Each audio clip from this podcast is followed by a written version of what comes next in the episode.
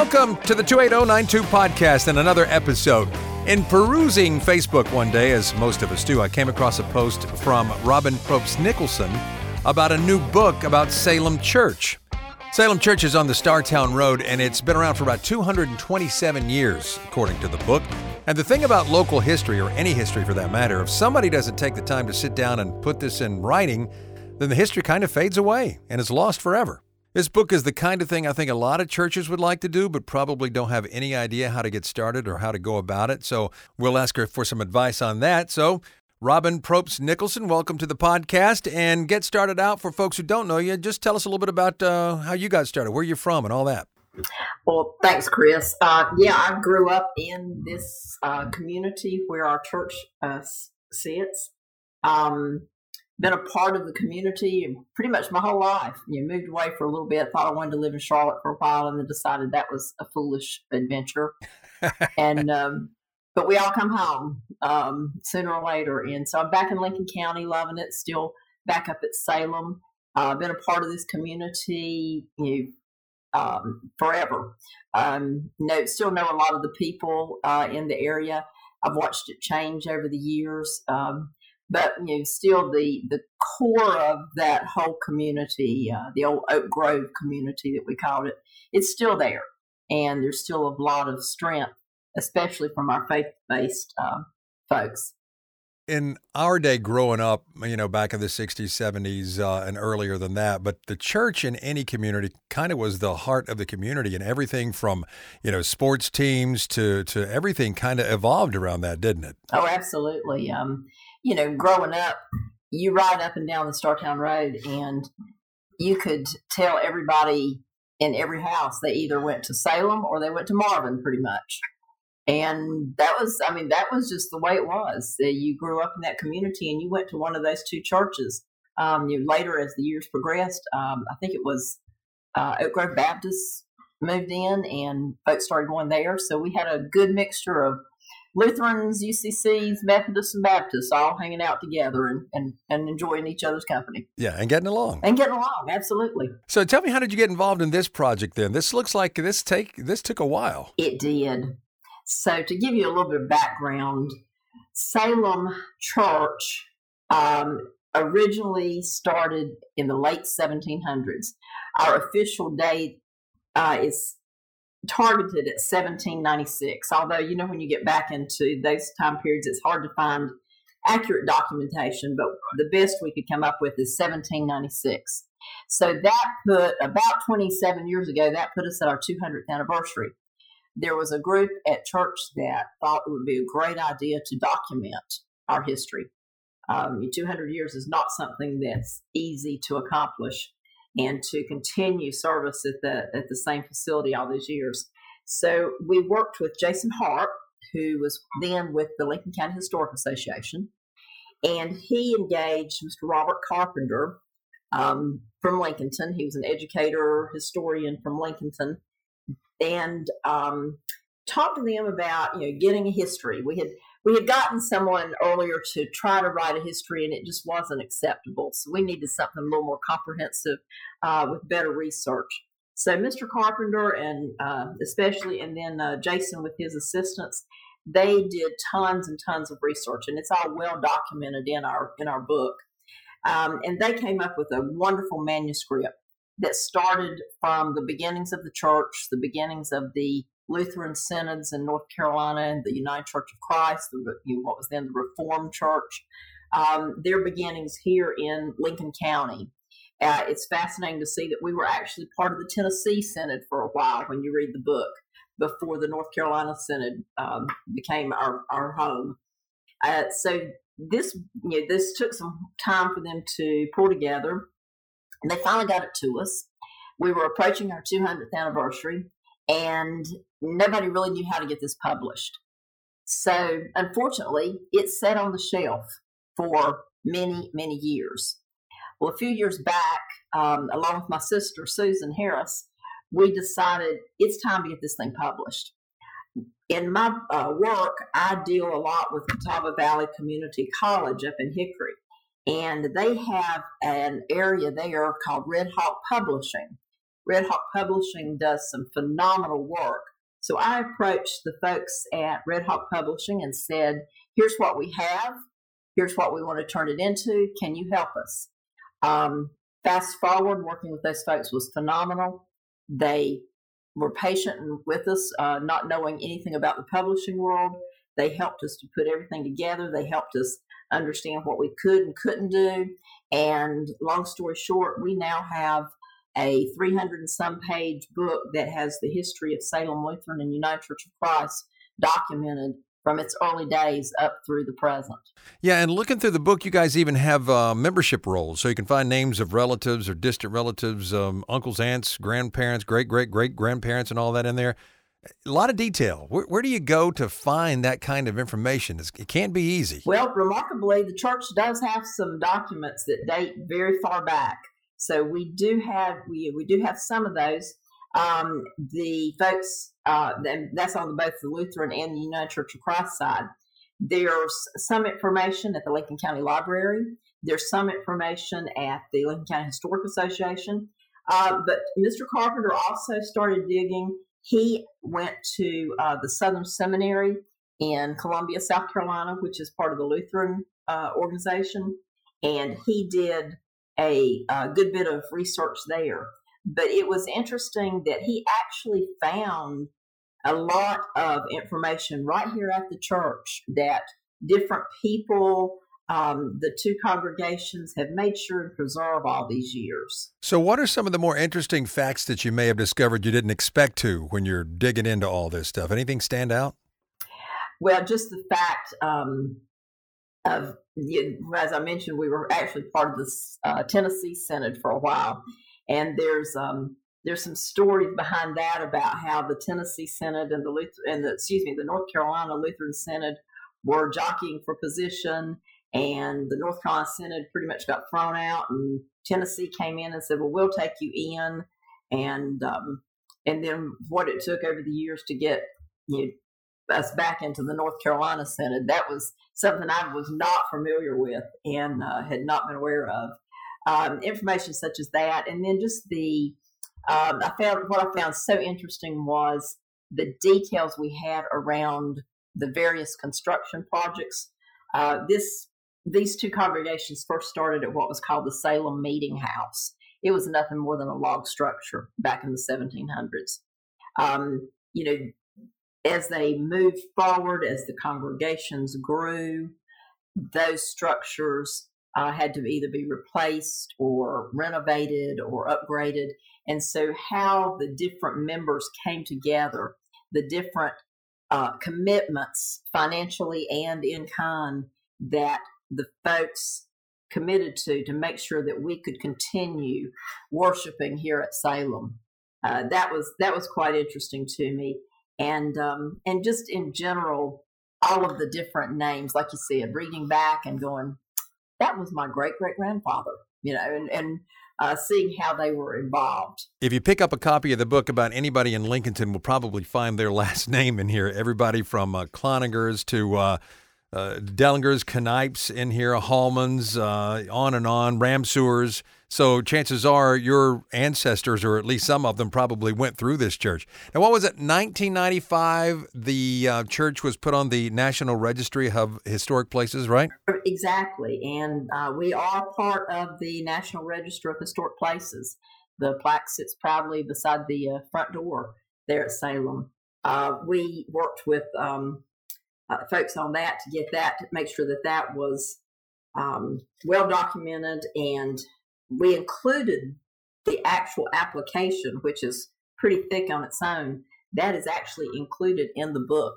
So if anyone has interest in reading all the details that went into gaining that national registry uh, it's right here in the book for you to see you know, one of the more interesting things about a church like Salem, or any church for that matter, is you find a lot of information about the history, or at least the people who were there, based on the cemetery that you've got there. Did that play a role in this? Because I know that's part of your um, preservation endowment that you've got going on. Did you do, turn to that for any dates and names at all? Oh, absolutely. And in fact, at the very back of the book, we have a complete updated registry uh, or inventory of the cemetery. Uh, we have found over the years, like you said, that is a great resource for documentation. It is also something that anyone doing any type of genealogy work, they want these inventories. They want to know because they have ideas, uh, they don't know for sure. And when you start talking about a cemetery as old and as large as Salem's, it can become a daunting task to um, to go through and, and find that one uh, tombstone you're looking for. Um, I do have to throw out kudos here for um, the uh, one of the Boy Scout troops local to Maiden. We actually had an old inventory, but it was outdated. So I um, I started thinking to myself, what's the easiest way um, and quickest way for me to get this cemetery updated? So we talked to a Boy Scout troop, and fortunately, um, they jumped in, and it was a cold January morning, but they came out there. They took the list, they made changes, additions, um, corrections, and gave us the updated inventory. So it's um when they say it takes a village to pull something like this together, they truly mean it. Uh, we you know between Red Hawk, between the Boy Scouts, between Jason and Mr. Carpenter, um, it, we've pulled a lot of resources to come to this point. So, what advice would you give to other churches in the area? I know there are a lot of uh, old churches here. I don't know. Is Salem the oldest, by the way? Is, it, is there an older church you're aware of? Uh, Salem is not the oldest church, and you know I, I should know this, but I cannot think of the church that's old. There's one older, but uh, it is one of the oldest. Um, and I will, I'll, I'll answer your question in a second, but I will comment too that Salem is still what's called a union church. Uh, union churches were a concept back in the 17, 1800s where multiple congregation used the same facility. Um, Salem is the only existing original union church in the state of North Carolina. Uh, we're the only one that has maintained and survived all these years. Uh, a joint joint use of the Salem Lutheran and the Salem United Church of Christ congregations. Um, but for anybody that's wanting to take on anything similar to this, the first word is patience. Um, like I said, it took us a long time to get this published, uh, partly because it did sit on the on the shelf for a long time, but um, it takes time. You've got to have someone who is knowledgeable in historic research. Uh, starting with the Historic Association is a good place. They can, if they can't help you, they can at least advise you on folks who can help. That's how we you know, found Mr. Carpenter all those years ago. Um, finding your partners around who can help make this an economical project. Uh, I mentioned Red Hawk Publishing at CVCC they did the work um, basically as part of their curriculum. Uh, we had did get a small grant that we were able to help you know, make sure that this went smoothly. Uh, the other beautiful thing about this is CVCC's photography students came down to the church and took some absolutely stunning photos inside and outside of the church that are included in the book and the way they're placed. Uh, I think it just adds so much to what you're reading because you can actually see some so many of the things that we're talking about. Um, work with your you know, your older members. Work with folks who lived in the area. Seek out those who have been there in the past, but maybe for whatever reason are no longer in the community or no longer at that church um, and talk to them. Ask for pictures, get pictures. And when you get pictures, make sure you find out who's in the picture. That took some time as well, tracking down who all of these people were from pictures back in the 50s and 60s, for one thing. Um, and then also, we worked closely with the um, Synod office. I needed some pictures of uh, some of the past pastors so our Lutheran Synod office in Salisbury was able to provide that. But it just takes a lot of time. It takes patience. Um, I had wanted to get this published a year ago, and for a variety of reasons. One being that we held it up to get the full cemetery inventory done, but it just it takes time, and you can't rush something like this. Not to have it um, useful, um, effective, and informative, uh, and something that your congregations and your past members and anyone else uh, would be proud of and interested in. You know, I think it's important too. You mentioned talking to older members or people who used to go to the church because too often they are the only link and the only information to the past, uh, having you know grown up in the community or whatever. And and with their passing, then the history is lost if you don't record it. I guess. Did you find that to be true? Oh, absolutely. In fact, there's one section in here.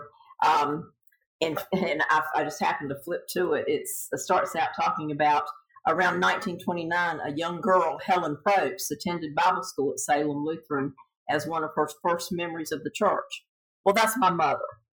And, uh, and to have her quoted here and to hear her thoughts about uh, attending Bible school, that that was one of the first things she remembers about the church. And to know that she was here at Bible school and she uh, recalled the you know what the walls of the inside of the church looked like. The um, the pot-bellied stove was uh, the pump organ. Um, you know all of this information, quoting you that who the um, minister was at that time, and and just talking about Salem as being such a warm and welcoming place. That's um, that's priceless to have. But you know, we, we lost mom many years ago, but yet she's here with us in this book, and her thoughts are there with us. So, where do you get a copy of the book?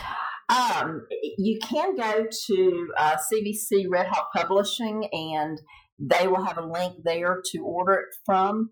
Um, if um, we can also arrange something through the Lincoln County Historic Association. They know how to get in touch with us. And uh, if anybody wants to get in touch with you, you know how to contact me. We have the books available. They're $40, uh, $50 if you want it mailed, unfortunately it's cost a good bit to mail this book, but um, we'll we'll work with if anybody wants a copy, we will work with whoever wants it um, and and make sure that you can get a copy because we are very proud of this this story of our heritage. I will get the uh, links to Red Hawk Publishing and put those in the notes of the podcast so people can go there. And one other question, speaking of uh, uh, money, you guys are it, t- it costs money to do this kind of thing, and I know you started the Historic Salem Preservation Endowment Fund. So, if people want to contribute to that to keep the uh, the cemetery taken care of, the church, etc., how do they go about that? Absolutely. Thank you so much for bringing that up.